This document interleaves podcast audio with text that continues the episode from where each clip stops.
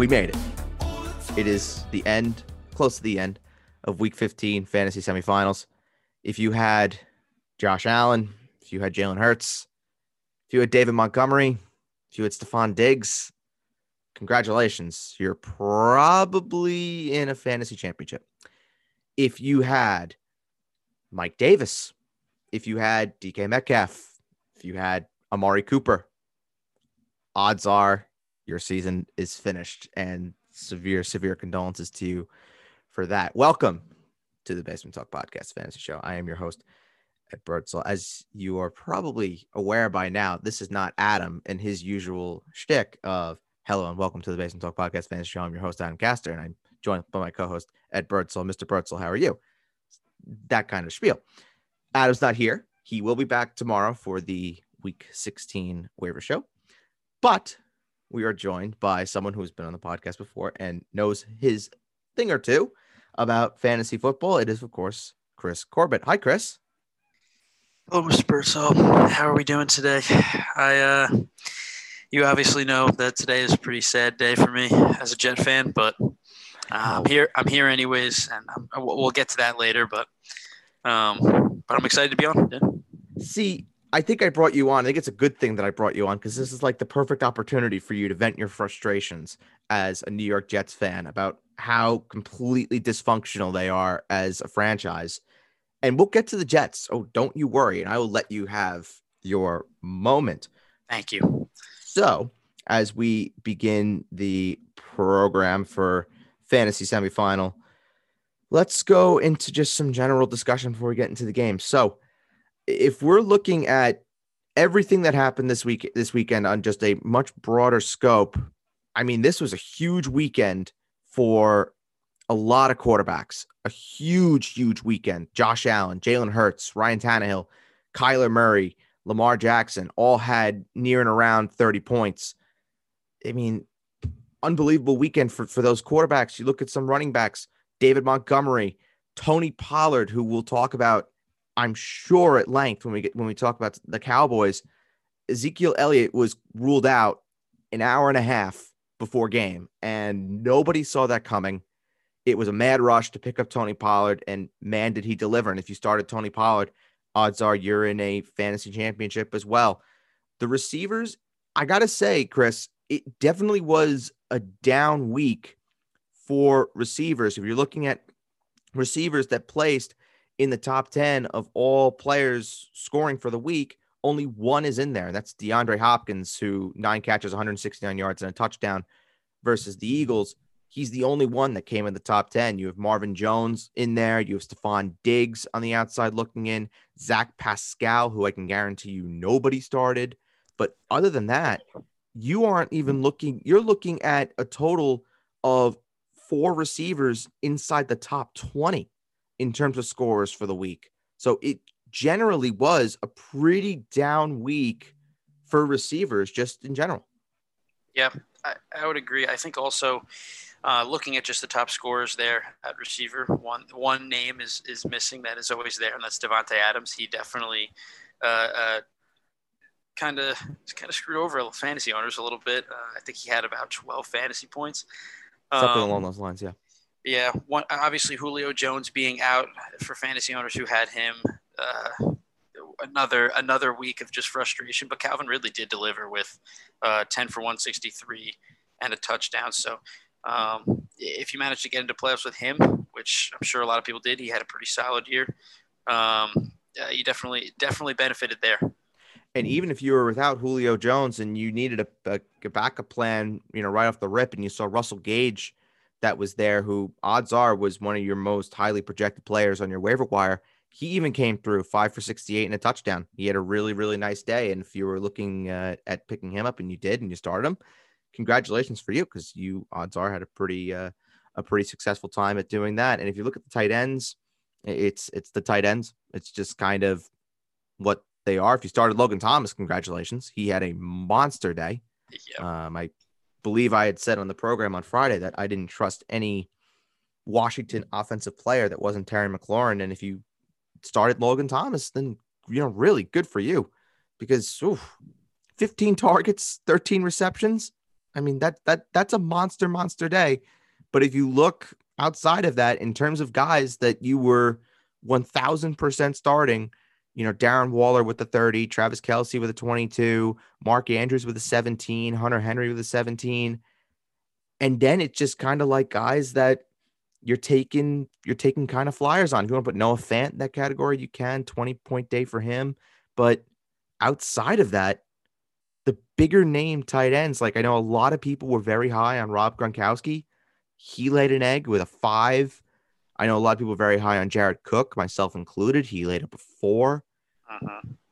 Evan Engram had an eight. So it really was, you know, the locked and loaded name tight ends that didn't really show up. And if you, you know, went the waiver route and you started a Jordan Reed, if you started a Dalton Schultz, if you started an Austin Hooper or a Tyler Higbee, they came through for you.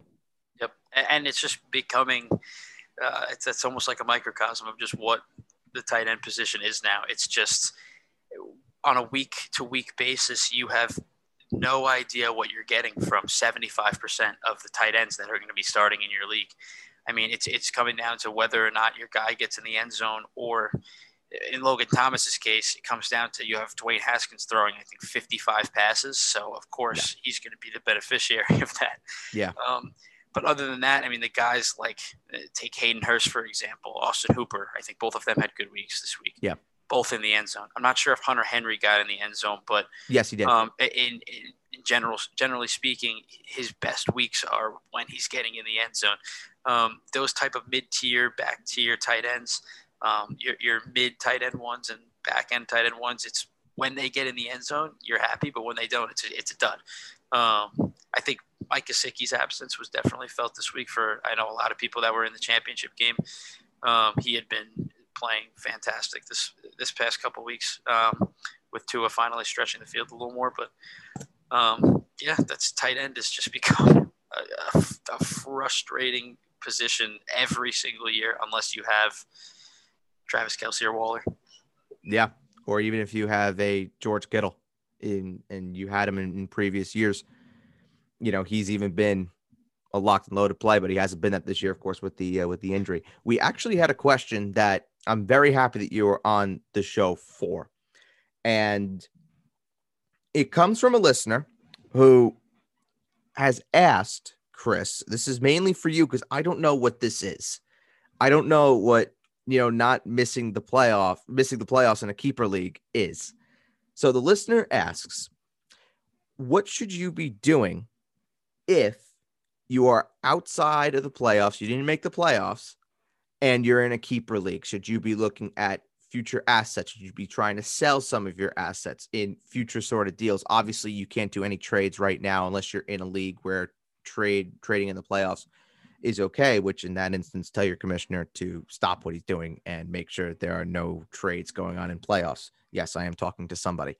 Anywho, what, Chris, would you be recommending for that owner to do in this instance where he is watching these playoffs go down. He's not in it. His team is terrible. And he's looking to try and potentially do something with whatever he has in preparation for a long off season and then getting to May, June, July, and then draft season in August, you know, with what he has. So let's just say like right like right now and week after right week now. 15, going into week 16. Mm-hmm.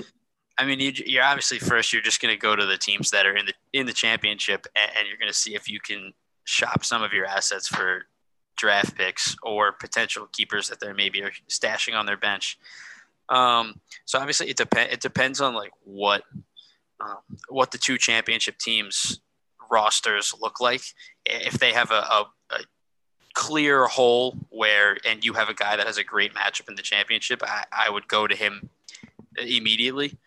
Um, but being that it is kind of late in the season, it, it, it is it is kind of tough to um, to get an owner um, that would be willing to trade all these picks when they already know that they've probably are at least secured. They've, well, they've obviously at least secured second place. Um, if there is a money prize in the league, they've already secured that. Um, so getting them to to trade a, a higher end draft pick might be tough for future for the future though, um, this is something you want to look at earlier in the season. This is how how I did it this year. I was like one in seven, and I just knew the playoffs were just unrealistic. Michael Thomas was just rotting on my bench, um, and I knew there was just no way without him. I wasn't coming back. I had some bad draft picks in, in T.Y. Hilton, who picked it up now, and Marquise Brown, who picked it up now. But I mean, throughout the whole year, I could I couldn't win with them. They were putting up less than five points a week. Um, so I went and I and I was able to shell out some some of my assets to get draft picks then, um, eh, because an owner might be a little more willing when they know they have this good team that's going to go in the playoffs, but they there's a little more unpredictability with their roster going forth. They could have some injuries here or there, but at this point now, if they've made it to the championship, the odds that they have a hole are, are lower. Um, and the odds that they're going to look to go make a trade where they get rid of you know valuable assets to um, to acquire a certain player, it might be a little lower. So it might be tougher. Um, but you always just want to shop. That's the key. You just want to shop around your assets. You don't have to make any deals, but you just want to see what's on the table. Um, see if you can get some mid-round draft picks. See if you can maybe get a guy that um, might be entering the free agency market this year and might end up on a new team. Um, and you could potentially keep him then for a back end pick if he'd been drafted back there. So a lot of different things to keep in mind there, but um, always just keep shopping those assets. That's the key. That's what I did this year, and it ended up working out. I was able to acquire some picks and some players. So I would say this. I think it's something that isn't talked about enough, and it, especially when we're talking about leagues where there is trading allowed in playoffs. If you make a deal with someone, if you're a bottom feeding team and you are doing that and you're trading away future assets, of course, this is in a keeper league. In, in a redraft league, this cannot happen. But in a keeper league, there is more flexibility in terms of this happening, where if you're the last place team and you are trading with a team that is in the championship, your trade is going to be dissected, gutted. It is go- it's going to be looked at so closely by everybody in the league, not not just the commissioner, not just if there's a trade review board or anything like that, not just them. We're talking about everybody in the league in general. There is going to be so much breaking down by by literally the nth degree of what this trade is because yeah, you are trading with a team that is in the championship. Obviously, if you're trading with a team that maybe they're playing in a third place game or they're playing in a consolation game, you know, it may not matter as much. You know, they might just say, you know what, you know, fine, whatever. But if you're trading with a team that's in the championship and that championship team, let's just say you're in the last place and you're you have that 1 and 12 team and you are trading them, let's just say it is someone like Calvin Ridley. Let's just say. And you're trading that championship team, Calvin Ridley, for a ton of future assets, which you could get, odds are the commissioner is going to say one of two things. One, he's going to say no. That could also be a likely possibility. Or number two, the commissioner is going to say, okay, if you want to do this deal, you're going to have to fork over at least a quarter of whatever your league fee is for next year, just to ensure that yourself or the person that you are trading with doesn't just win a championship and then bow out and say, you know what, I'm done. And the person gave up a first round pick and a second round pick and just say, well, I won a championship. I'm done. So at the end of the day, what I would always recommend is keeping it low key for now. I wouldn't be making any trades right now, but I think what Chris said is a good point in terms of try and figure out what's there figure out what can help your team where this time next week or on Tuesday of next week when the when the season hopefully if we don't have any cancellations or anything like that when the season odds are er, they're done in your league then it's off season. Then you could just start trading assets left right and center. You could do whatever you want to do. So i would for now send out some flyers look at what you may want or what you want to do with your team. Look at potential keepers that you may want to go out and get. If you're stuck in a position where you don't have a lot of future assets, then you have to go out and try and get something. I know what I did for uh, my keeper league team last year was I did not have a keeper that I really wanted, and I knew it. And I was talking about throwing around, you know, Ronald Jones as a keeper, or you know, I had Josh Allen, and I was thinking about keeping him, and you know, it looks kind of bad now, but I ended up keeping Allen Robinson, DK Metcalf. Both those guys were acquired in off-season trades. One of them being with Mr. Chris. So sure. there there are plenty of options out there, and it really is about being patient because I don't think that someone is going to be making a trade, especially in a keeper league. I don't think someone's going to be making a trade in December. But if we get to May or June, when odds are most keeper owners know what they want to do and they know the construction of their team by now and what guys they want to keep, then you you start really in a good position to dissect each team and say, okay, if you're allowed two keepers, there's three guys you want to keep. I'll take one of those guys off of your hands and you know you're done. And that that's usually how I would do it is waiting for the owners to decide what they want to do with their teams. Then once you figure that out, then you're able to go in and get what you would uh what you would what you would want to get out of that deal. So now that that discussion is over with, let's go into these games. And like I said, it was it was a weird weekend. It wasn't a normal semifinal. There were a lot of big time, big time performances. There were a lot of duds.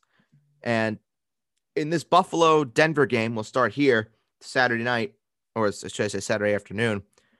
There were a lot of really good plays. I mean, we'll we'll start with Buffalo. Josh Allen, Stefon Diggs talked about them. Devin Singletary, a lot of his work came on one play, a 51 yarder. Cole Beasley had a really, really good game.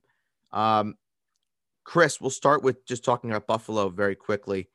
They go to New England Monday Night Football next week. They're the end of the fantasy season will be Buffalo and New England. Stephon Gilmore left yesterday's game versus the Dolphins with a knee injury. My question to you How many leagues are going to be won off the back of Stefon Diggs, Josh Allen, and Cole Beasley? It's that's a tricky question, just because uh, you still uh, is even the Patriots have nothing to play for. They're out of the playoffs. Stephon Gilmore's done. It looks like. Um, so it would seem that your Bills players have a have a path to to being fantastic next week. But this is still Bills Patriots, and we know how those matchups tend to go. They they tend to be these low scoring defensive affairs with both head coaches mentally dueling it out. Um, a lot of clock management stuff going on. It, it won't be as much like that given the injuries and given how well Buffalo's offense is playing. Um, but I wouldn't go into this week expecting an explosion from any of them. I, I, I, would I would definitely temper the expectations just because, especially now, Bill Belichick has had the opportunity to play Josh Allen multiple times, um, and we know that everything that we've seen says that Bill his defense, at the very least, will show up. That offense is, God, it's bad. But the defense, I, I think, will show up. But this is still one of the best teams in football we're talking about in Buffalo. It, probably, the, if, if you had to ask me, I would say second best team in the AFC. Um, so I, I still think that, you know, obviously you're starting Allen, you're, you're, you're starting Diggs, and in most cases, I think you're starting Beasley too, um, just given the weekly upside he, he presents. But um, I wouldn't go into these weeks thinking that those players are going to definitely win you your fantasy championship this week. Moving on to Denver, Melvin Gordon, two touchdown day for him. I ended up starting him in, in one semifinal, so that ended up working out quite well. Noah Fant, monster game from him. Uh, Drew Lock was kind of Drew Lock, and you know the questions are just going to continue to pour in about whether Drew Lock is going to be the guy for the Denver Broncos long term. Tim Patrick, Jerry Jeudy, quiet days for them. Uh, Chris, rank them in terms of how badly you would want to own them. Melvin Gordon, Noah Fant, Jerry Jeudy, Tim Patrick.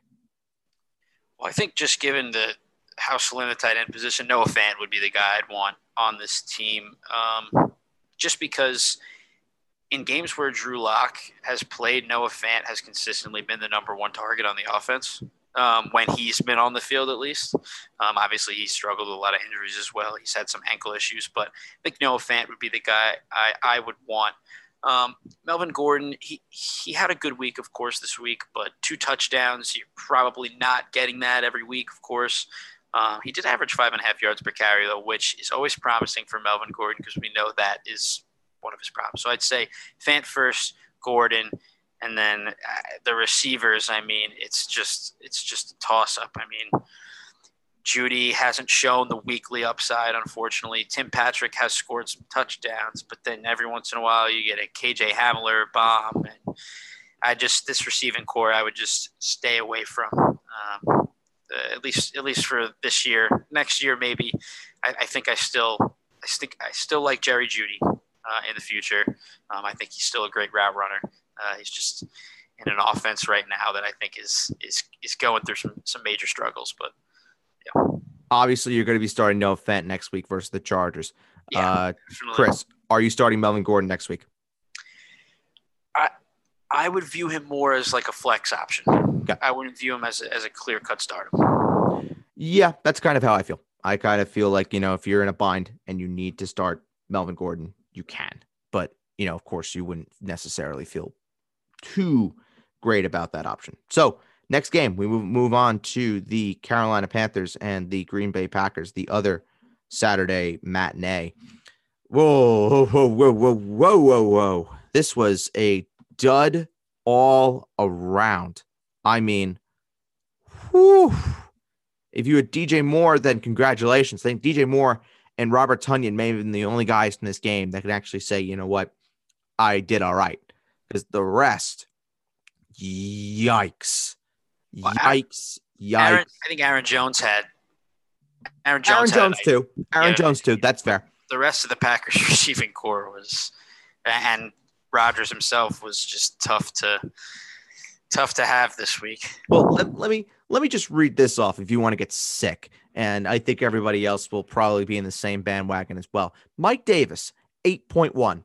Robbie Anderson started pretty much across the board. Four, four flat. Not a 4.1 or a 4.2. No, no, no. A four flat. Oh, that hurts.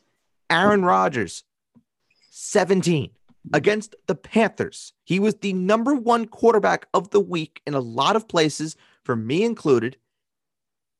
And he has 143 yards passing. Granted, there were a lot of drop passes in this game from the Packers. A lot. But 143 yards passing, only dropped back 29 times. Oh, yikes. Yikes. Davante Adams. What, what, what, what? 10 targets, reels in seven for 42 yards, and 11.2 doesn't score. That, yeah. that for me, honestly, when I saw that and I said, and I had just, you know, internally processed that Davante Adams went a game in a matchup which probably for him was the best matchup that he's had, maybe of the year. He puts up a dud. And that's when I knew that this week was going to be an ass backwards week. That was it. That's all I needed to say. Yeah, I mean, you, you're expecting, especially the Panthers now, or the healthy Teddy Bridgewater. No McCaffrey yet, but we, we've seen his offense play semi decent without him. You think they're gonna, you know, put up a little bit of a fight, and the Packers are gonna score. And I mean, one thing we do know about the Panthers is now for the past couple years, their their rushing defense has been very very porous. I mean, they they have notoriously been Swiss cheese on the defensive line. They're just holes everywhere. Um, so I, I did kind of I, I kind of thought Aaron Jones might have a, a you know a bounce back week considering he hasn't been the Aaron Jones we know and love as of late. But to predict that Aaron Rodgers would only have 143 passing yards, and Davante Adams would average far less than 10 yards a catch and not score a touchdown. I mean that I no one could predict that. That's especially in a matchup where I mean, who was really guarding him? I couldn't even tell you. I, I don't. I don't know. His lowest yardage output for the season was 160 yards, and that came in the dud against Tampa Bay. Is Rodgers just is this is this a jinx when Rodgers goes up against the NFC South that he just can't produce? Or, I mean, he had the rushing touchdown, which really saved him. Imagine if he didn't have the rushing touchdown. Uh, oof, this was this was bad. This was really bad. But I, Chris, I think we're both in agreement on this, and I don't think we'll spend too much time worrying about the Packers because they're going to be in a matchup next week where I think the leash will have to be taken off a little bit with this offense because they are going to be playing the Titans. You would expect that there's going to be a ton of points put up, whether it's by Derrick Henry, AJ Brown, the best receiver in football, Corey Davis, Aaron Rodgers, Davante Adams. There's going to be points put up in in that game next week, and you would feel like that with that you'll see better days from Rodgers, Adams, um, and and the like. I'm not going to say better days for Aaron Jones and Robert Tonyan because we know Aaron Jones in a great matchup next week can go back to being 12 points. Where this was a matchup for Aaron Jones, which screamed he should be able to at least have a big day, and he did. Yeah, I mean, you're starting all of them. You're mm-hmm. like you're you're starting Rodgers, you're starting Jones, you're starting Adams, probably starting Tonyan, maybe even Lazard in a and in a bind, maybe maybe not, just because it's gonna be high scoring. The Packers also very sneaky. They don't necessarily have to win this game to get the one seed. Um, it, if they beat the Bears, they get the one seed. That's the only thing that matters. And the Titans have a lot to play for, so I, I wouldn't be surprised if we do see the Packers maybe maybe just taking some risks. Why not? Um, maybe unloading the playbook a little bit in terms of their their deep calls. Um, but the Titans have a lot to play for, so I would expect them to definitely put up points. Let's go now to the Sunday one o'clock slate, and we move into the very first game, which was very, very good. And for a very long time, it did not look like it was going to be very, very good. It is the Tampa Bay Buccaneers and the Atlanta Falcons. Another Tom Brady comeback versus the Atlanta Falcons. Roses are red, violets are blue. The Falcons blow a lead against Tom Brady. What else is new? Brady had a decent enough day. And he went into the half not looking good. He had three points at half and he ended up having 22.8. So a very good day from Tom Brady. If you spot started Leonard Fournette, good spot play there. 14 carries, 49 yards, two touchdowns, also reeled in three receptions. AB finally scored. That's good. That was that's pretty good. Mike Evans had a nice day. Chris Godwin got into the end zone. Overall, the receivers, they all had pretty good days for the Buccaneers, and I don't think anybody would have been too unhappy unless you started Rob Gronkowski. And if you look at Atlanta, Matt Ryan, very, very, very good day. Finally, from Matt Ryan. I know many people probably didn't start Matt Ryan, but if you did, then congratulations. You had Matt Ryan's first 20 point fantasy day since week nine. So good for you. Calvin Ridley is Calvin Ridley. Not much of a surprise there.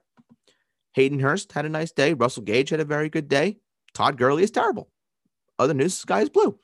So, uh, what I want to focus on with this game is Tampa Bay. And they have a fantastic matchup next week against Detroit that just got carved up by Ryan Tannehill and company with the Tennessee Titans. Chris, let's just say that Ronald Jones is not going to play. Let's just say he's not, and it is Leonard Fournette. Rank the skilled position players that you would start between Fournette, Antonio Brown, Chris Godwin, Mike Evans, and Gronk. It's just it might be recency bias, but it, Mike Evans did in the second half. It seemed like him and Brady finally started to to click a little bit um, even though he did have that little injury scare, but he came back. So I would start Mike Evans first. Um, I do think there's going to be a ton of points in that game too. So I think Mike Evans will get in the end zone given how many red zone targets he gets. Um, Antonio Brown and Chris Godwin is such a toss up at this point. Oh my God. It is such a toss up. Um, I would start Fournette actually after Evans, then um, before Brown and Godwin. And then I honestly, if you're stuck between Brown and Godwin, I just flip a coin at that point because oh, who knows? who knows what's going to happen between those two? For me, mine is actually it's it's different. I would actually start Leonard Fournette first over Mike Evans because I just okay, think that's this, that's definitely fair. Yeah, this receiving corps is again, it's such a toss up, and I understand that you know these three had good, very good days, but when are we ever going to see all three of these receivers go off all at once? I would I would rank it if it was me. I would go Fournette, I would go Evans, then I would go Godwin, then AB, and then Gronk. I would not want to start Gronk, but if you have to, it could be okay because it is Detroit. But you also need to keep in mind that the Buccaneers could be killing the Lions 28 to 3 by halftime, and Leonard Fournette could be just pounding the rock for the second half, and there'll be nothing going the way of the of the receivers and the tight end. So just something to uh, to consider on uh, on that front when considering the Bucs if you are going to go ahead and start them next week against the uh, the hapless, I guess, is a uh, a very very nice way of putting it. Detroit Lions. So we move. We go to the New England Patriots and the Miami Dolphins, arguably the snooze fest of the one o'clock hour. I think this was probably the game that nobody really wanted to watch, but was blessed to have the opportunity to do so. Uh, we'll start with New England. Uh, duds across the board. I doubt you started a Patriot. I really hope you didn't, but if you did, you had a nice game out of Jakobi Meyers. Great. Cam Newton sucks. Uh, and there was just nothing else from the Patriots to really talk about. You're not starting a Patriot next week at fantasy championships. Please don't do that. For the Dolphins, and this is where it does definitely get a little bit more interesting. You definitely had Matt Breida coming to life a little bit. Salvon Ahmed, a touchdown for him. Should have had two didn't. Lynn Bowden, very nice game in PPR if you were able to start him there as a flex.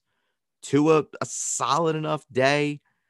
I mean, I look, I'm not a Dolphins guy. I think that they are so, so incredibly boring. But please, God, Derek Carr, stay away from that Vegas Miami game next week. Please give the state of Hawaii what they want. They have gone through enough in their history, in their time of being a state in the United States. Please give them their shining moment that they absolutely 1 million percent deserve and let them see their homegrown sons battle it out. Marcus Mariota, Tua Tagovailoa, the Honolulu Bowl next week. Please, I beg you, I beg you, Derek Carr that would be fantastic. But if that is to happen, I would say if you have the Dolphins defense, I would fire them up. First off, their defense is just a turnover machine. I mean, they're forcing turnovers left and right. Xavier Howard has just been he's going to be a Pro Bowl corner this year. He's just been fantastic. And Byron Jones um, too. Byron Jones Byron Jones is under the radar. Byron Jones is fantastic as well on the opposite side, and it opens things up for Xavier Howard. He, he gets some match, he's some positive matchups for him, um, and he's just he's just making plays. I don't even know how many interceptions he has at this point. I think it's nine or ten now. I think it's ten. It's ten interceptions. Double digit, double digit interceptions. That doesn't. Yeah, it just doesn't happen. He's superior athletically. Um, so that Dolphins defense is great, and every once in a while you get that nice Van Ginkel turnover, which seems to happen uh, every other week. So it's true. Um, yeah, if you have the Dolphins defense, I would I would definitely fire them up against Marcus Mariota. I would say that if Myles Gaskin does not return, you're probably going to be playing Salvon Ahmed, and if he's on your waiver wire, he should be priority numero uno for you if you want a fantasy championship going up against the Raiders. But what I want to turn this discussion towards is, of course, Tua. And if Tua does not have DeVante Parker or Mike Gesicki, who we'll call the two biggest offensive pieces that the Dolphins have in terms of the skilled positions. And let's just even say that there's no Myles Gaskin. So there's three guys now, probably the three most important offensive players outside of Tua on this offense, are you going? Do you trust Tua in this matchup to deliver?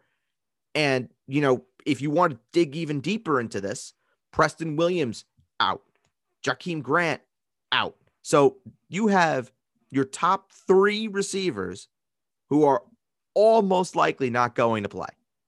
Do you trust Tua, Chris, to to start him in a fantasy championship if you have to at Las Vegas? No, I don't. I, I, his number one receiver this week was Durham Smythe.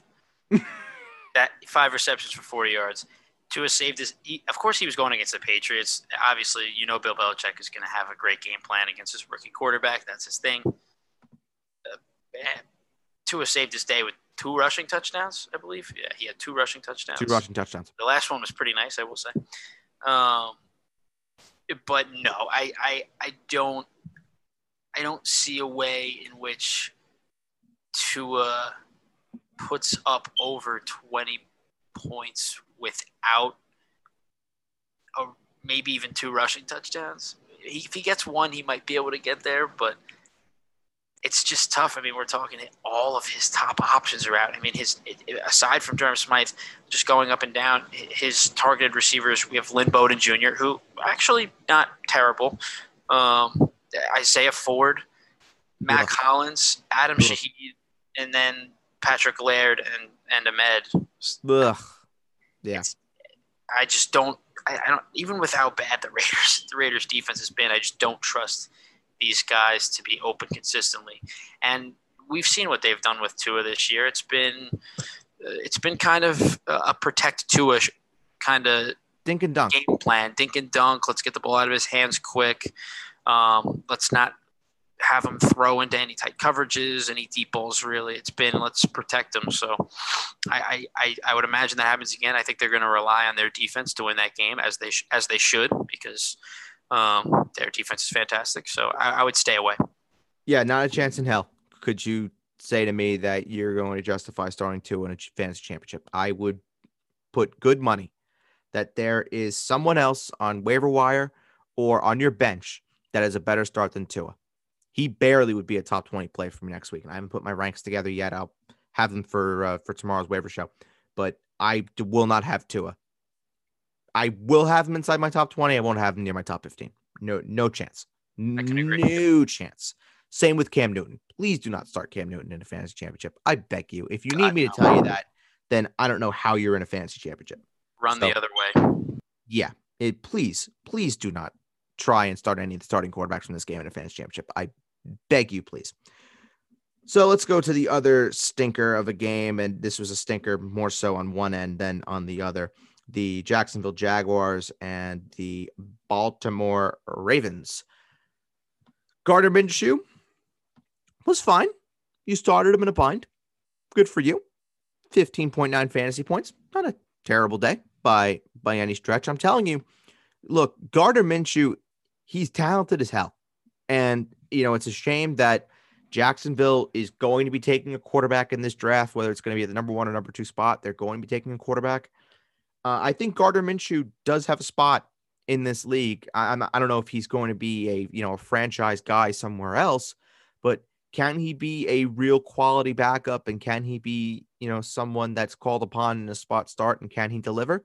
I absolutely think he can, and I think that he has a role uh, in the NFL on another team besides Jacksonville, who obviously will be taking a quarterback, and whether it is the quarterback that all Jets fans have been dreaming about for the better part of the last year, you know, we'll we'll have to wait and see. Hopefully, uh, hopefully the Jaguars will uh, will jaguar it and potentially uh, get a win over the next uh, over the next two weeks. But I I highly doubt it going up against Chicago with an Allen Robinson revenge game, then having to go to Indianapolis. But they beat Indianapolis week one, so anything is possible.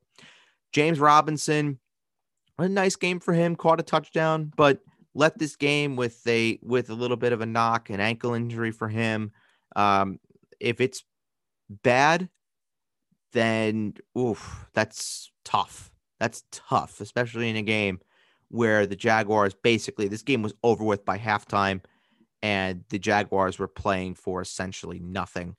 Uh, if you lost James Robinson and you are somehow in a fantasy championship now with a hole at one of your running back spots, definitely tune into the waiver show tomorrow because we'll help you out in terms of trying to find guys you can uh, you can go and get. But now let's talk about the uh, the good with the uh, the Baltimore Ravens. Lamar Jackson, great, once again, terrific. Mark Andrews, very good. Marquise Brown, very good. J.K. Dobbins scored again. What else is new? Start of the week for me, and that's his fourth touchdown in the last four weeks. Dez Bryant, throw up, throw up the X baby. Love to see it. My guy's getting back in the end zone. That was absolutely just wonderful. And then outside of that, not much else.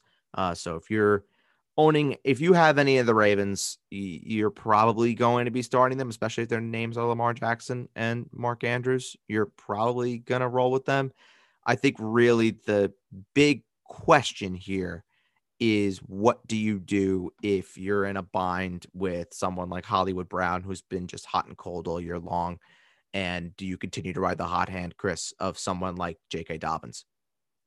Oh, yeah, I would definitely start J.K. Dobbins pretty much every single week. Um, Mark Ingram was a healthy scratch. That was he was that was interesting to me. Um, but yeah, I would start J.K. Dobbins every week. Just he seems to be their their red zone guy. Um, and I think they've just decided they, they kind of had that little experiment going on with uh, the three headed three headed monster with Ingram, Edwards, and Dobbins, and now it seemed to come down to just two. Edwards is still getting work. Edwards has shown he's actually a, very good back. Yeah, um, he's like top five in the league, I think, in runs of twenty five plus yards this year. Um, he's been really good, but Dobbins is the guy getting the touchdowns, and he's getting those big plays, and he's putting up he's putting up numbers.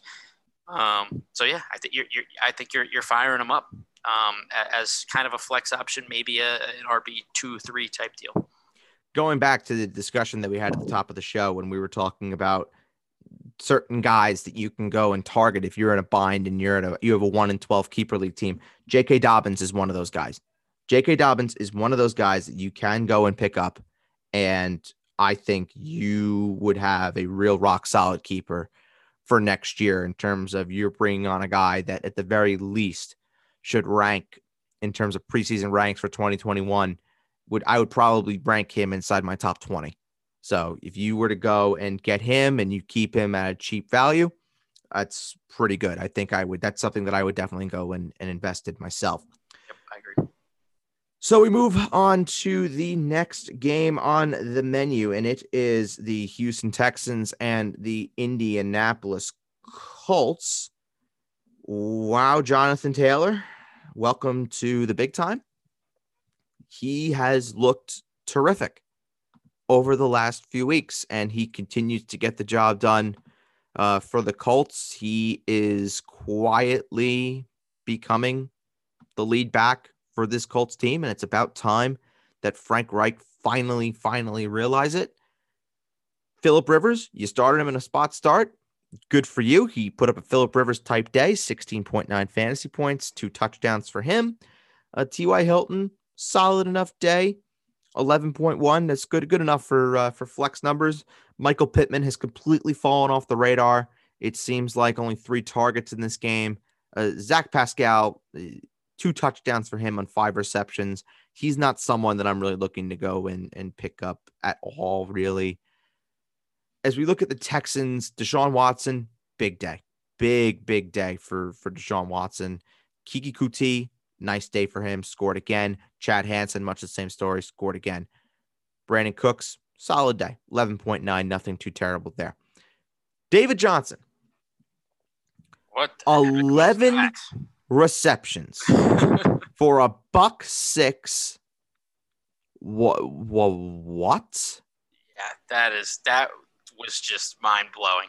I I was watching Red Zone and I and I see that come up on the side, and I was like, hold on, can we rewind that? Did that say receiving yards? Reminded me of David Johnson in Arizona, 2015 DJ. I was like, whoa, look at this. Yeah. And to put the icing on top of the cake, Chris, he has the absolute softball of all softball matchups next week when he hosts the Cincinnati Bengals in Houston. My Oh my. Especially if Duke Johnson is out and it's David Johnson by himself. Wow. I agree. Wow, wow, wow. I I would probably I would say coming into the week, he's going to be a top 24 play for me and I would be firing up firing him up wherever I can. Yeah, I, I 100% agree, especially if Duke Johnson is out. This is also something to keep in mind for next year. I think if the Texans are going to improve, David Johnson, even though efficiency wise, the past two years on the ground, it's looked rough, he hasn't looked like himself. When given the opportunities in the passing game, he, eh, he has shown he still can be a very, very good receiver. He's still a good route runner. He still understands the spacing. Um, so for next year, I wouldn't be surprised if we see. Obviously, we won't see 11 receptions for 106 yards, every week, but I wouldn't be surprised if we see him a little bit more involved in the passing game. Um, the only thing you, of course, have to worry about with him is, is the injuries. But um, as for next week, though, yeah, I think you're firing them up uh, against the Bengals. I don't, I don't see how you don't, um, especially given their inability to compete with Brandon Allen um, the Texans should be winning and, and, and running the ball um, pretty often in the second half of that game. So I'd fire them up. Yeah, in, ter- in terms of the Colts as well, you, you're not going to be sitting Jonathan Taylor next week against Jacksonville. I think same with T.Y. Hilton. I think those are two guys yep. if you're in fantasy championships. Fire them up. Fire them up. Especially and, Jonathan Taylor. My God, you're, oh my. playing. He looks fantastic. looks good and he's getting the touches, even in the receiving game. Four catches to Nyheim Hines' is two catches this week. Yeah, he's looking he's looking like that he's finally turning into the bell cow back for the Colts. And that's been look, coming into the year, that was the biggest thing with Jonathan Taylor was would he get the opportunity to show what he was capable of. And you were if you were able to really wait 10-ish weeks for Jonathan Taylor to really come out of his shell and become the bell cow back for these Colts, congratulations. If you were able to, to really afford it and you were able to wait on that to happen, and it did. So uh, good on any Jonathan Taylor owner that was able to wait for the Jonathan Taylor breakout in the year of our Lord 2020. So let's move on to another just a disaster of a game for the Detroit Lions. I mean, what isn't a disaster game at this point for this organization. I mean, th- th- this was just, oh God, it, it, looked nice until it wasn't. I, I it, it, this defense, this defense is terrible. So bad. This defense is laughable. It, laughable. It is laughably, laughably bad. And I saw this made me laugh. It gave me a nice chuckle yesterday. I saw Marvin Lewis potentially being linked with the Detroit Lions job. Do they want to be just terrible for forever? Oh God, that, that's that's a scary thing to hear. Do they want to be bad for the rest of time? I think they might. Honestly, I mean, they just got absolutely destroyed on all levels this week. Ryan Tannehill, almost a perfect passer rating, 20 of 27, 273 yards, three touchdowns. Derrick Henry, I mean, are we shocked? 24 carries, 147 nope. yards, averaging over six yards a carry. They're going to get him the rushing title again. I mean, that's, oh, 100%. That's it. That's what they're playing for now. They're playing for Derrick Henry to get the rushing title. Corey Davis, I mean, a lot of his yards came on that one play, but I mean, he spun the corner around and made him look like he was still in the NCAA. Excuse me? I believe you uh, forgot to address Corey Davis by his proper best name. wide receiver in football. Best wide, wide receiver. I, I will say, I, Corey Davis has been fantastic this year. He he really has been fantastic this year. I'll um, take a um, I'll take a pat on the back for that one. But across the board, Jonnu Smith five for fifty two. It was good to see him get a yardage total that was higher than about twenty to thirty yards.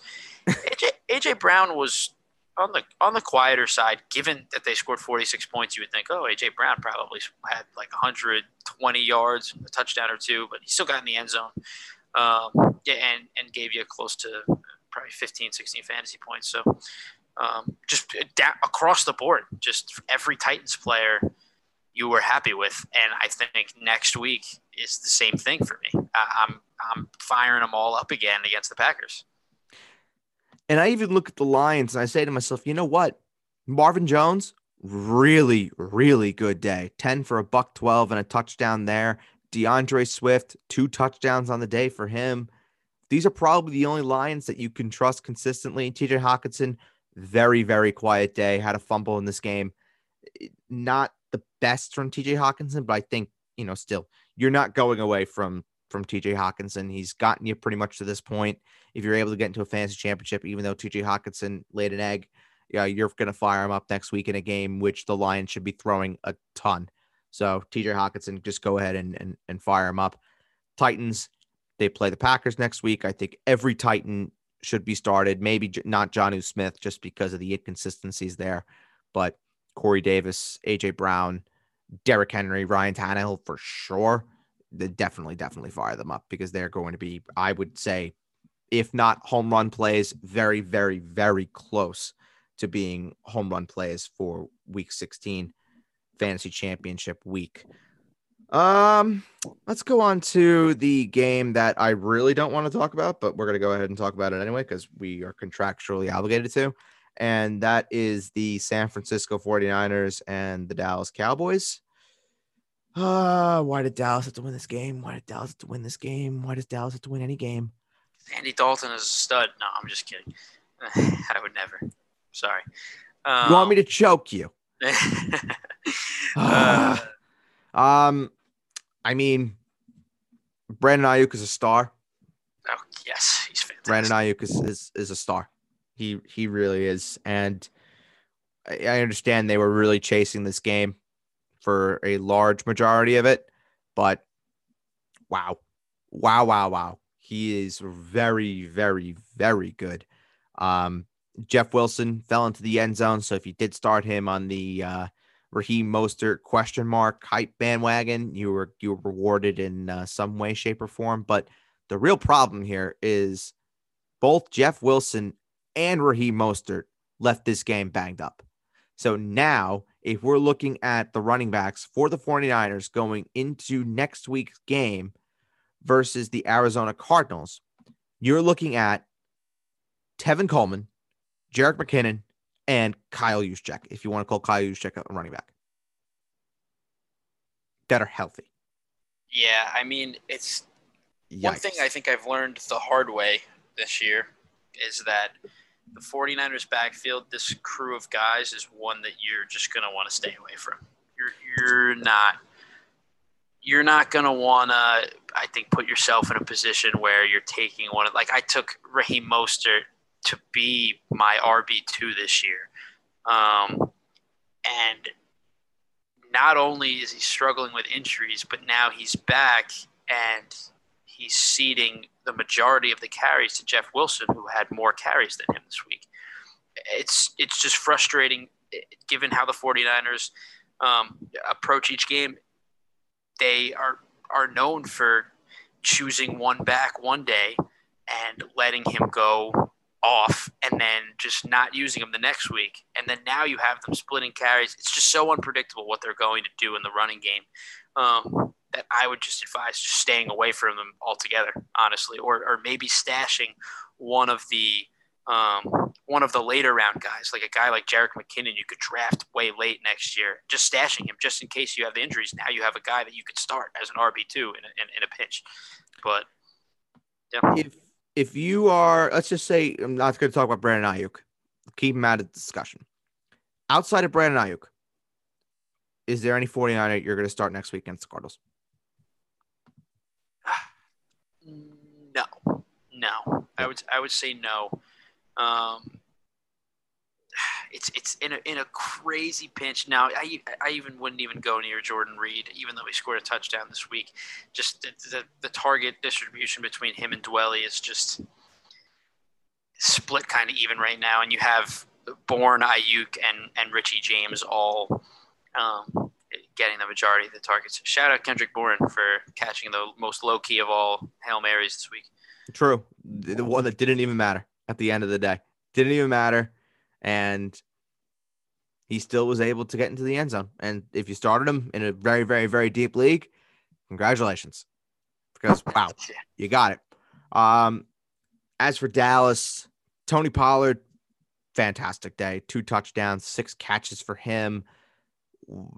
it, it's making the decision for me as to why Dallas signed Ezekiel Elliott to that monster contract extension even more questionable because Tony Pollard really looks the part and I, he could start on more than half on any other NFL team and be the starting running back, no questions about it. CeeDee Lamb, good game for him.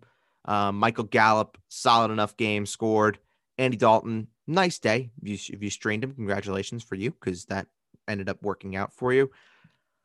Amari Cooper, oh, oh, oh, Lord. Wow. Okay. Uh, 2.3. Hmm. Okay. That happened. That was very bad. That was very bad from Amari. Yeah. I would not be too concerned about it. I think that you're okay firing up, him up next week against the Eagles, especially if Darius Slay is going to miss the game, because we just saw what happened when the Eagles play a football game without Darius Slay. They got absolutely cooked by the Arizona Cardinals. So you can go ahead and fire Amari Cooper up next week if you're in a constellation game because you started him and he completely, completely fucked you. Yep, I agree. So we'll move on from this game swiftly. I mean, that was a very, very fun time talking about my beloved Dallas Cowboys, but they bring me such pain. It hurts. So anytime we get to talk about them and move on from them rather quickly, it brings me even more joy than talking them in any way imaginable. So we move on to the Seattle Seahawks versus the team, the Washington football team. Oh, we move on from one disappointment to another, don't we? Uh, DK Metcalf. Ooh, ooh, God. Yikes. Five for 43. We all thought he hurt his hamstring or his calf. Yikes. Big yikes. And make matters even worse, he goes home next week and has to go up against a very, very, very, very angry Los Angeles Rams defense, namely one Sir Jalen Ramsey. Oh god, that yeah. Yeah. Yeah. That's um they're not going to be happy. No. No. They are uh, they're not going to be very happy nor will uh, Jalen Ramsey will tolerate any bullshit, I'm assuming. So I don't know. I I think DK do I dare say this because he's gotten you to this point. If you're in a championship and you have DK, it, Chris, do I dare say that you can probably sit DK Metcalf next week? Is that even a, a possibility? I think if you have a crazy super team and you know you have, say, you're in a two receiver league, you got three crazy running backs starting at your RB one, RB two flex, you got two top ten wide receivers, and then you also have DK Metcalf. Yes, but I think in 12, 14 man leagues, you're you're you're starting him. I don't, and I don't, praying yeah, in the 10 man league, I think for the most part you're starting him unless you have one of those top guys. But I would definitely temper the expectations, yeah. Um, but I still think, you know, you're, you're, you're you, he, he's been your guy all year. You're in the championship. You got to roll with your guys at a certain point. Um, so yeah, I, I think I would, I would just fire him up. The East Coast woes definitely continue for Russell Wilson. Eight for 27, buck 21, a touchdown and a pick. Um, it really sucks to see that Russell Wilson has just completely lost any hold of the MVP because starting the year, my God, Russell Wilson was the lock of all locks to win the MVP. And then he ended up playing the Rams in week 10, and that really was it. That put a complete screeching halt on an MVP campaign, campaign for Russell Wilson. Uh, Carlos Hyde scored. Granted, it was on one carry, where he did the most of his damage, but scored. So good for Carlos Hyde. Chris Carson, yikes. Yikes, yikes, yikes. 15 carries, 63 yards, 8.9 fantasy points for Chris Carson. Did I did not see that happening. Where Chris Carson just completely, completely struggled to get anything going. And I, I think he's hurt. I think he's playing hurt. He hasn't looked the same since he's come back from that injury. Something tells me that Chris Carson is not 100% and he won't be 100% until next season, Chris. Yeah, I, I, I definitely could see that. I, In all in all, I think this this whole game for anybody who has a Seahawk player on their team was just the worst case scenario. You have Chris Carson with 15 for 63 and two catches, and he doesn't get the touchdown because it's stolen by Carlos Hyde on a 50 yard run. And that's so painful. Um, DK Metcalf, Tyler Lockett, both have eh, days that could have been salvaged by a touchdown, but no, Jacob Hollister gets the touchdown. Um, it, it just this was the worst thing that could have happened. Russell Wilson would have had a complete stinker if it wasn't for 52 rushing yards. Um, that that really boosted him back up, but I mean, still not a very good day. Um, but yeah, it's it's ugly. I would expect better days to come, though. I, I think they're they're going to have to figure it out next week in a, in a game that's could ultimately decide the, the NFC West next week. That that they um, have to win. They have to win that game. Yeah. Plain, plain and simple. They do. They, they really do, especially um, considering home field for them seems to mean more because of how um, Russell Wilson struggles on the road and especially out of his own time zone. They need it. They they, yep. they need to win that division and get that home playoff game. Uh, so I would, I would expect I would expect a better performance next week, but still, I would I would temper the expectations from Carson, like you said, going against a tough, tough Rams defense, um, and and and DK Metcalf as well, and Tyler Lockett. Tyler Lockett had a stinker too. Yeah, Ty- Tyler Lockett had a tough week. One of them you think would ha- is going to have to play well next week. One of the three of them, if they're going to have a chance. And if I had to guess, I would pick Tyler Lockett. That he's going to have one of those late in the season, Tyler Lockett catching deep balls left and right type games, catches a big touchdown, something like that. I would expect that um, out of any of them. So, see, here's been the problem with Tyler Lockett this season. In a game in which he's not scoring a touchdown, here are Tyler Lockett's fantasy points, and I'll just read them out in games in which he has not scored 17.2, week one, 5.9, 8.4, 7.3, 8.0, 11.6, 5.3, 12.3, 10.2, 7.4. That's awful. I mean, take away the 50 point game from Tyler Lockett, and we're talking about, and, and, and reduce that to something more towards his median or average score. And we're talking about a, a player that maybe you wish you didn't have. Yeah. And you're talking, he averages still with the big blow up games that Tyler Lockett has had this season of the 54 pointer, a 37 pointer against Dallas, 19 points, 21 points. He's still averaging around 16.1 points per outing for fantasy in PPR scoring. And he's still the number 10 receiver in fantasy.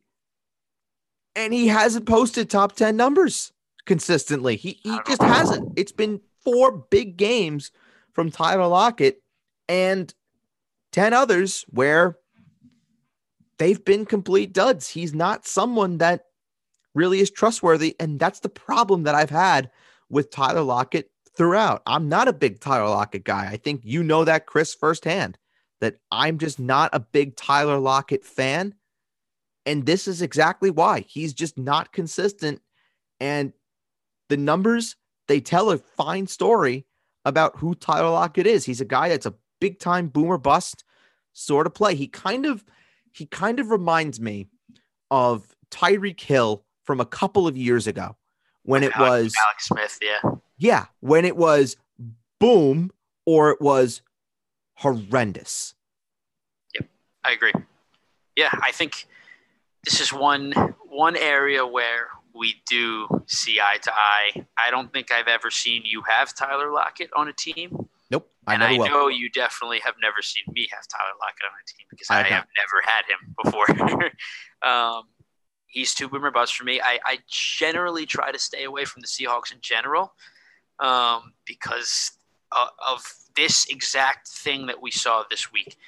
As good as Russell Wilson is, and I think he's 100% top five quarterback, he's elite, he's fantastic. When the end of the season comes, sometimes you get this crazy Russell Wilson that is just godlike, and then sometimes you get this Russell Wilson where you're like, what is he? What is going on? Isn't this guy like going to be a Hall of Famer? Like, isn't what? I'm confused. And it comes at the expense of the receivers. Then you have this these inconsistent performance from the receivers where you have no idea on a week to week basis what you're going to get. You're going to get 10 catches for 150 yards one week, and then you're going to get two catches for 20 yards the next week. It's like, what, what, what do I do? Do I start him? Do I bench him? It, it, it it's a really tough decision. It's a really tough decision for anybody that has any one of the Seahawks next week because I don't, I honestly, I don't know what I would do. And I'm very happy that I'm not in a position where I'm playing for a championship next week because I don't know what I would do having DK Metcalf if I would play him or not. I really, I really, I don't know. As for Washington, JD McKissic, he he he looks incredible. He looks really good. Um, I doubt we see Antonio Gibson for them at least for the rest of the regular season because it's turf toe. This is an injury that is recurring. This is not something that just you know snap your fingers, bam, is healed.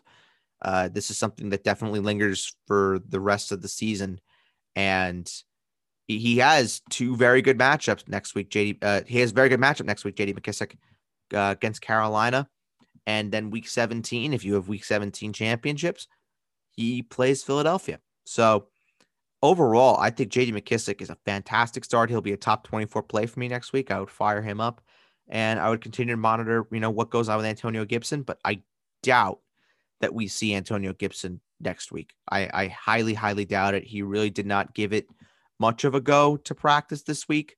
So that's a bad sign right then and there. But just keep an eye out for the injury reports when they are released uh, on Wednesday. Terry McLaurin, Logan Thomas, very good days for both of them. Logan Thomas talked about him at the top of the show.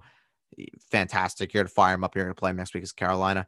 Terry McLaurin, 12 targets for him. Dwayne Haskins, we all know the story there. College teammates at Ohio State. The rapport is absolutely there. And a 14 point day for Terry McLaurin very good for him. You'll take that. It's a very floor play.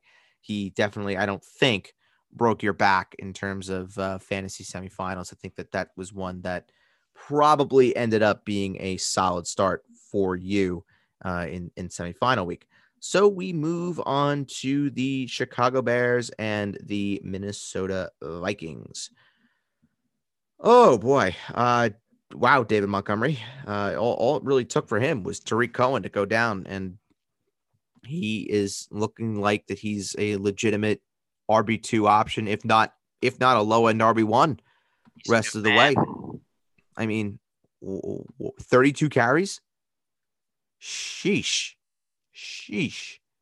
Very good day for for David Montgomery. Trubisky, solid day for him. Didn't kill you. Allen Robinson, five targets. Granted, it was a game where the Bears, for the most part, they had control of this game. It wasn't like they were chasing. So Allen Robinson wasn't much uh, part of the game plan there. Darnell Mooney was able to score the touchdown for the receivers here for the uh, Chicago Bears. Sucks if you own Allen Robinson. Look, it really sucks if you own him, and if you are not in your fantasy championships. Uh, if you did get into fantasy championships, even with Allen Robinson laying an egg, then you're going to have a very, very good matchup next week against Jacksonville, where Allen Robinson, I would put every dollar that I make on Allen Robinson scoring a touchdown in his return to Jacksonville. I would bet very, very, very large amounts of money that Allen Robinson scores next week. Yeah, I would expect a nice bounce back from Allen Robinson. Just looking at what he's done since Mr. Trubisky has taken over again, I mean, He's been fantastic, and I think this week four for eighty three. It's not. It's not the end of the world. Four for eighty three. Like it's it's not a stat line that says, "Oh my God, what happened?" It's a stat. It's, okay, this is a team that was winning the game. They were trying to run the ball a lot. Obviously, 32 carries from Montgomery, eight carries from Trubisky, but he still got you the 83 yards because he's just so talented. Um, and and going up against the Jaguars next week, I, I wouldn't be surprised if if we see Allen Robinson, especially in the first half, just come out and dominate right away. Um, he's just so darn talented that I, it's just hard to keep him from from scoring and from putting up big numbers, um, even in a matchup where they might end up running the ball a little bit more.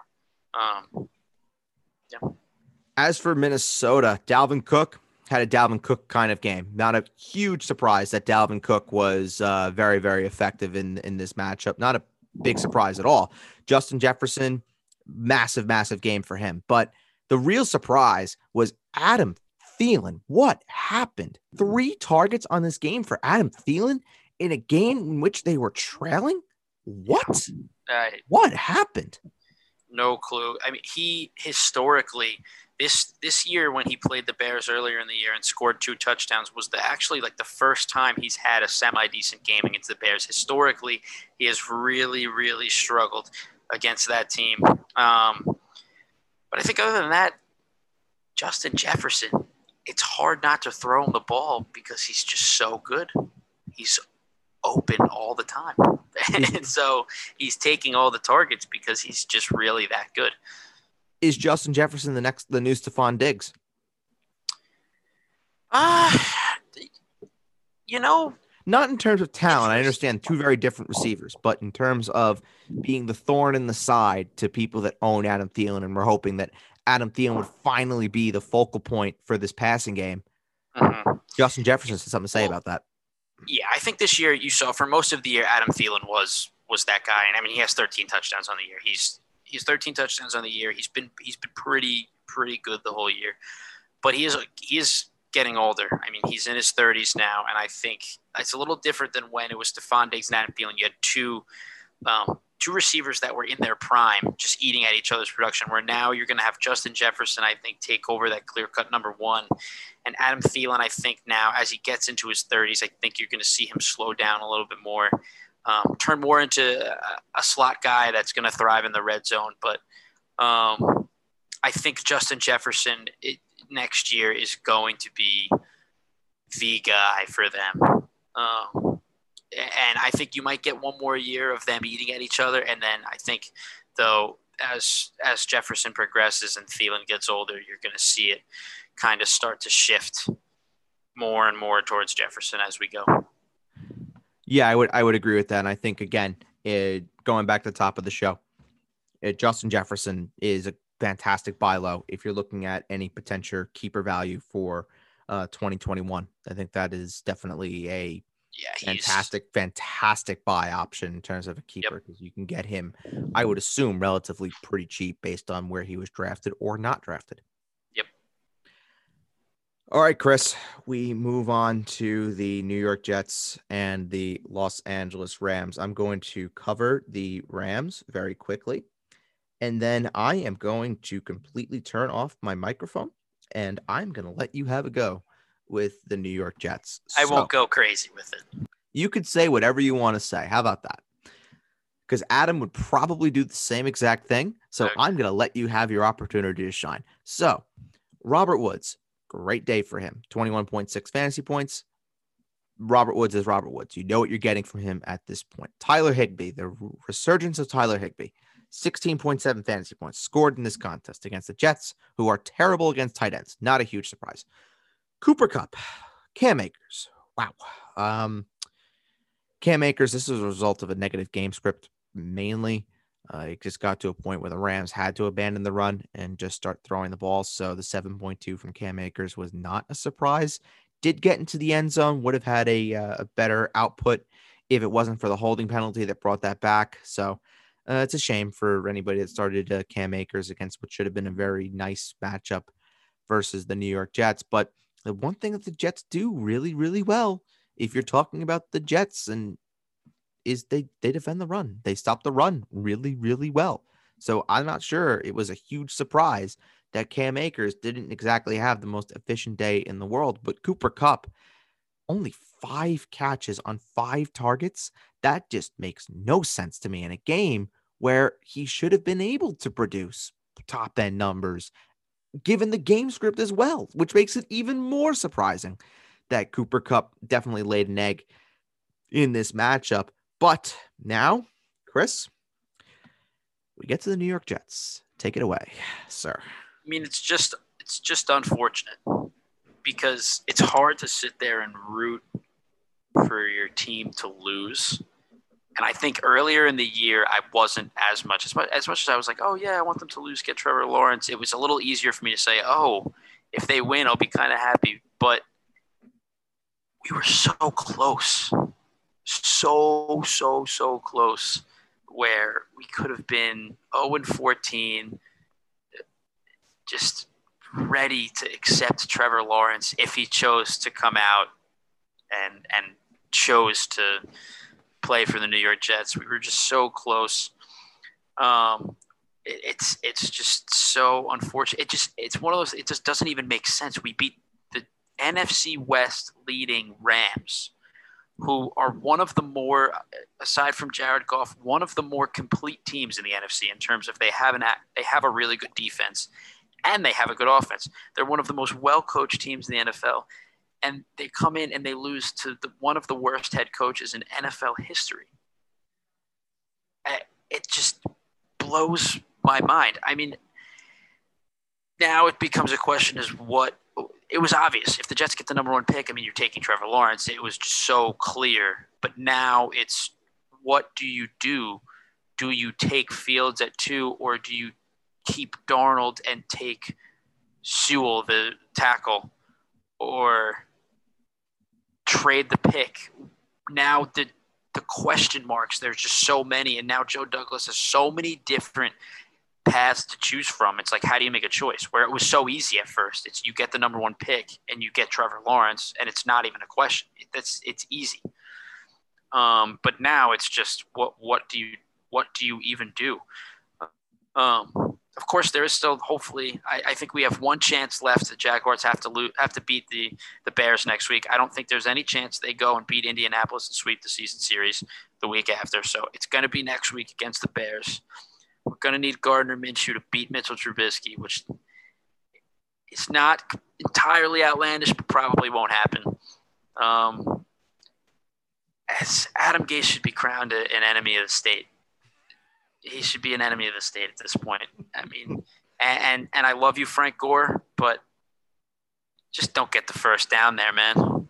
Just don't get the first down. Oh. Just sit down right before the line. Let's punt it away and, and, and, and let's let what happened against Oakland happen again. The I Jets mean, jetted this. I mean, yeah, they, they, it's it's one thing to be really bad, and then it's another thing entirely to be bad at being bad. They're terrible. And that's what they and that's what they showed. It's.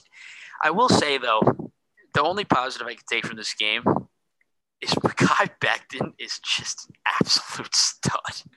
Wow. Kai Becton is going is if if he stays healthy, he will be one of the best tackles in the league. He was going toe to toe with Aaron Donald at times in this past game, and he was handling him and was by himself, which no one does. No, no one. Um, he's fantastic, and Quinnen Williams is, is really good too. So at least on each side of the ball, there is a guy that I think the Jets can build around. But, but they need a quarterback. They do need a quarterback. They need a quarterback. And, and I think right now they probably will take Justin Fields just because he is he does offer I think a little bit more um, versatility wise obviously than Darnold but Darnold, we know what's going to happen if we let Darnold go. He's going to go somewhere and he's going to be good. That's talk, what's going we, to happen. It, we talked about this. Guarantee. It's a guarantee. We, we said, you know, I, and you know, there are all sorts of reports about, you know, what the deal is with Michael Thomas and whether or not there's any beef between him and the Saints, him and Drew Brees, whatever.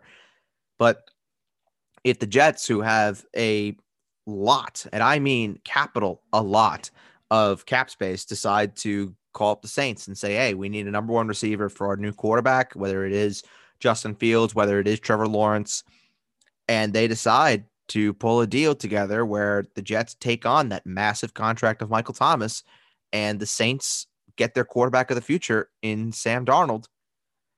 You know, that could be something that works out for for both sides and it would I think kill Jets fans to see Sam Darnold working with in my opinion, the best offensive minded coach in football in Sean Payton in terms of getting his guys to consistently deliver and getting the best out of his guys and figuring out how each guy can help his football team in terms of what they are best at. That's what Sean Payton does. I agree 100%. It, it, that would really hurt. But at the same time, I think Sam Darnold in terms of obviously Adam Gase has has really contributed to him just not improving at all, and we've seen what happens when a quarterback with talent leaves Adam Gase and goes elsewhere. Um, Mr. Ryan Tannehill, who's having a fantastic time handing the ball off to Derrick Henry and throwing to AJ Brown and Corey Easy Davis. job. Pretty easy job, I will say. But um, I think in terms of just this this city now, I think Darnold's time is up. I, I don't I don't see a way in which mentally he'll be able to uh, gain that confidence back here. I, I think he's got to go. So even if we give him there, getting Michael Thomas in return would of course be huge for us to, to add with Justin Fields. But I think um, if that doesn't happen, I think the Jets got to do their part um, to try and get Allen Robinson away from the Bears and, and and try to get him to sign there because as good Crowder's good, Mims looks like he's going to be good, but getting yourself a bona fide number one wide receiver like Allen Robinson, now you're talking about a receiving corps that's that's that's actually formidable. That's a good receiving corps: Robinson, Mims, and Crowder.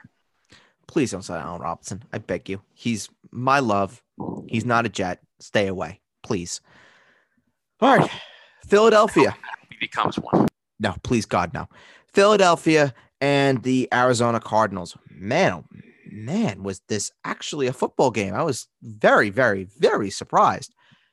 Uh, Jalen Hurts. Wow. Wow. Oh, wow. Oh, wow. Um, I don't know if Carson Wentz was exactly the problem with Philadelphia, but it sure as hell looks like Jalen Hurts is the answer for Philadelphia. And wow. He, I tell you what, I don't know if he's someone that I see necessarily translating to be a star in the NFL. I don't know if he is of the level, if we're talking about quarterbacks that are similar to him, of a Deshaun Watson or Kyler Murray in terms of the same kind of hybrid style of quarterback. But man, the, the, the kid makes plays. The kid makes plays, and, and you, you can't deny that.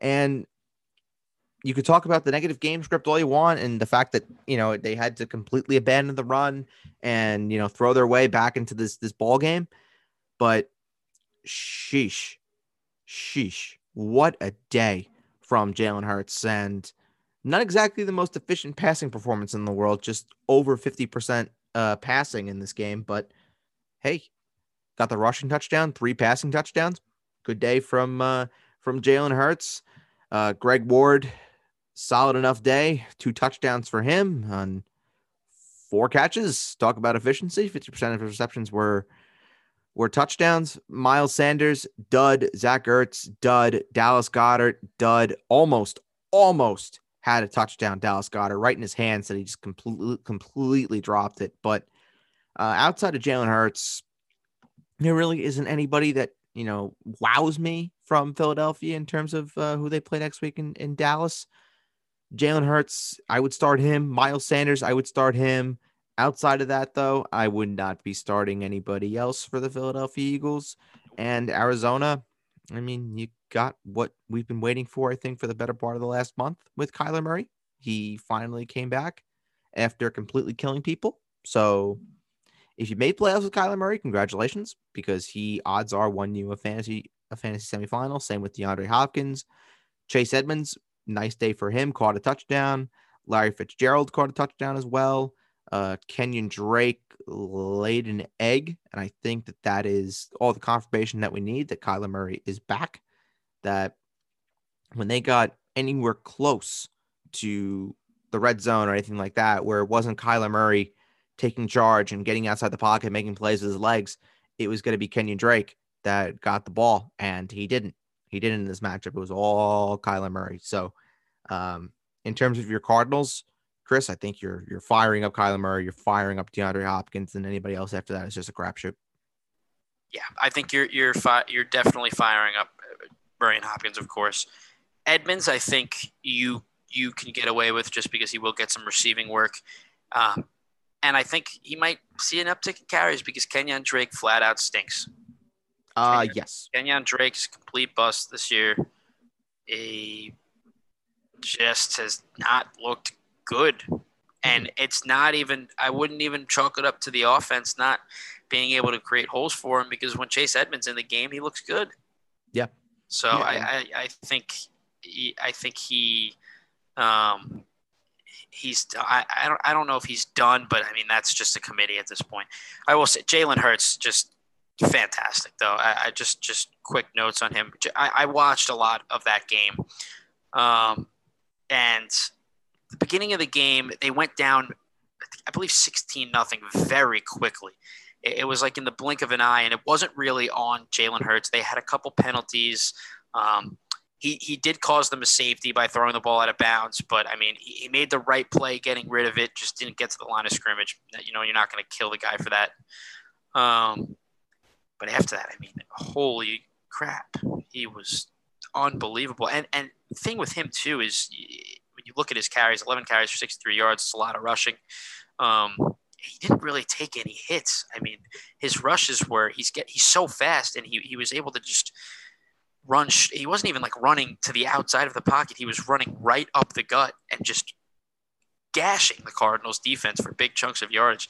Um, he he's just really good. He's really good. He can throw. He can throw the ball. He's got a he's got a very good arm. Um, his accuracy has been what surprised me the most too. I mean, 24 of 44, of course, like you said, it's not it's not great, but I mean, you also have to look at what he's working with yeah. In a banged up Zach Ertz uh, and Alshon Jeffery, who's had more injuries than yards and touchdowns in the past year. Jalen Reagor, who, going to be honest, I, I'm not sure if he's all that. He, he the Philadelphia like Eagles took Jalen Reagor over Justin Jefferson. Yeah, he, he looks like he's just struggling to get open. Um, Fulgham has completely fallen off. I mean, yeah. it's just who's he really throwing to? And he's still throwing for 338 yards and three touchdowns. So yeah, he, he looks great. Yeah, he de- he definitely does, and he's someone that again you're gonna fire up next week when he takes on the uh, the Cowboys. In, Most uh, definitely in Big D. You're de- absolutely one thousand percent firing him up. Um, some would call it game of the week, maybe on paper, um, but it just turned out that the Kansas City Chiefs are just a level above everybody else. KC, New Orleans, uh, day at the office, really, for the for the Kansas City Chiefs. Patrick Mahomes was Patrick Mahomes, 25 fantasy points, kind of does that in his sleep. Travis Kelce, monster day from him. Tyreek Hill, very good day. Uh, Le'Veon Bell finally scored a touchdown for the Kansas City Chiefs. It looks like that he is going to be a big time piece for Kansas City as they continue to uh, move on and try and clinch a number one seed in the AFC with Clyde Edwards-Helaire picking up what they are calling a hip or a leg injury. They haven't said exactly what it is yet, but odds are he will be out for the remainder of the regular season with the hope that Clyde Edwards-Helaire can come back and be healthy enough for fantasy playoff or excuse me, fantasy playoffs for the regular uh playoffs. But uh well, Le'Veon Bell he is I think we've been waiting for that guy in terms of who is the waiver ad that you could pick up right now and will help you no doubt in the long run get you a fantasy championship. I think we have that guy now in Le'Veon Bell. He is that guy that if you're in a fantasy championship this week and you're looking for a no brainer pickup if he's available. He's owned in about 57.5% of leagues. So if you're in one of the 42.5% of leagues, Le'Veon Bell is, is, is your guy. He really, he really is your guy. Go pick him up, please, please, please, please, please. And he'll be talked about tomorrow on the waiver show. As for New Orleans, uh, it, Drew Brees looked bad. Yeah.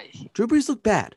Yeah, I think he in the first half you could tell that he wasn't 100% and that I think he he was guarding himself a little bit that, that he didn't look he just didn't look like himself but he, he did pick it up. I mean this this team took the lead 21 to 15 um or i believe it was 21 to 15 21 15 yeah it was. the lead 21 15 um and in the second half, I mean, and it looked like, oh, okay, this is going to be a game. But I mean, the, the, the, Chiefs are just one of these teams that no matter what the score of the game is, I'm never even concerned that they're going to lose. I, they no. they could be losing by two scores, three scores. It's just whenever they need to score, they score. It just seems to happen. It, there's nothing you can do. Uh, Tyreek Hill is just too explosive. Travis Kelce is the best tight end in football. Mahomes is the best quarterback in football. Well, how do you how do you stop that? Even if with the Saints being one of the best defenses in the league, you don't. Very simple. Yeah. You, you don't stop that. You you're basically hoping that the Chiefs just come out and have a down day to hopefully try and beat them. And they they they've played one bad half of football all year. And I think people forget that. The first half against the Raiders at Arrowhead, they laid an egg. And that's been it. They've played one terrible half of football all year long. And that just goes to show you what you have when you have Patrick Mahomes, when you have Tyreek Hill, when you have Travis Kelce. You you even have that defense, which is a bend don't break defense, and it works because you have when that defense lets up a big play, or if they let up a, a, there's a long scoring drive, Patrick Mahomes and crew go on the field. Four minutes, they march down the field, they score. So it it's just kind of like you know how how do you handle that? How do you try and stop that? And the answer is y- you don't. And it's going to be, I think it's going to be very interesting in terms of what happens with the Chiefs when I don't want to say inevitably because we said this last year with offensive coordinator Eric Bieniemy potentially getting a head coaching job. But if he does get a head coaching job, what does this offense look like potentially next year? I think that's the only question that you have with the Chiefs. Other than that, I mean, for the rest of this year, they're locked and loaded. They're favorites to win the Super Bowl. They absolutely deserve to be favorites to win the Super Bowl. And you're firing them up in terms of fantasy championship next week. As for the Saints, I think the only Saint that you could trust next week is Alvin Kamara. I think that's it. You are not trusting Drew Brees. You are not trusting any of these receivers or the tight ends or anything like that. By the way, and this is something that I literally found out over the weekend. We have Christmas Day football, which is nuts. Oh, yeah. Which is oh, nuts. Yes. Is that a that's got to be a present from Santa? Yeah, I mean, this is that's in, in a in a year where we really need it too. Yes, we, we, we need Christmas Day football. That is a gift. That is a gift from Saint Nick himself. Thank you, Santa, for that. And then the final game on the docket for today it is the Cleveland Browns and the New York Football Giants. Um, the Giants were bad. Don't start the Giants, especially if Colt McCoy is the guy, because they looked they look bad. As for Cleveland, I'll keep this short and sweet because we will wrap this up. We know this has gone long. Wow. Um, Baker Mayfield has really, really, really surprised me over the last month or so. Yeah, great. I would say, in terms of form, in terms of how he's played over the last month, there may not be a better quarterback in football than Baker Mayfield right now. Uh, I mean, in, in, in terms of the last month, and you think he's had the best month of foot? Yeah, yes. I, I, yes. yeah. I mean, he, he's he's been he's been great. He had, of course, this this past week. I mean, 27 32, 297, two touchdowns. It's really good, especially against a tough, stingy Giants defense. Um, he, of course, the Titans game. I mean, they just came out and he just went off in the first half, of course, um, and, and played really well. So yeah, it, it's and it raises the question, of course, of is this team better off without Odell Beckham? I think their receiving corps, and I mean, I think the answer is obvious. It's right in front of you. It's yes. Yeah. it's yes. I, I don't it's think yes. Baker needs him out there, and I think that the target, uh, the targets that he demands, uh, are almost putting pressure on Baker Mayfield. Where now he comes out and he's like, "Oh, I'm going to come out. I'm going to throw to my guy Jarvis because you know He's been my guy since I got here. Yeah. Uh, I got Hooper over here, Donovan Peoples Jones, Rashard Higgins, who he's clearly shown he has a pretty good rapport with over the past couple of years. And he's talented um, too. He's talented. Yeah. So why why force all of these targets to go towards Odell Beckham when it's not working for this team? So I, I yeah, it's it's it's tough because we know Odell is is definitely still very talented, but in terms of how how he fits onto the Browns, I think it, he doesn't. He doesn't fit. No, I don't think he does. And if you're if you're a team like the New York Jets, where you need a receiver, do you potentially trade a third or fourth round pick to Cleveland if all else fails and you can't sign anybody in free agency, or do you go with what you have in Crowder, Mims, and whomever else you draft? I mean, I, I think the Jets, you're got to be looking at another receiver at the very least to be drafted, where you're talking about, you know, if you're going into next year with a receiving corps of receiver X that you draft in the first or second round, Denzel Mims and Jamison Crowder, it's not a it's not a terrible corps to work with, especially if that receiver is a high draft pick. You know, if we're talking about maybe spending the Seattle draft pick that they have in the Jamal Adams trade, you know, if they go get a receiver like that. But in terms of Odell Beckham, oof, oof, I don't know how the hell the Browns are going to get that contract off. I don't know what they're going to get. I don't know who's going to want him.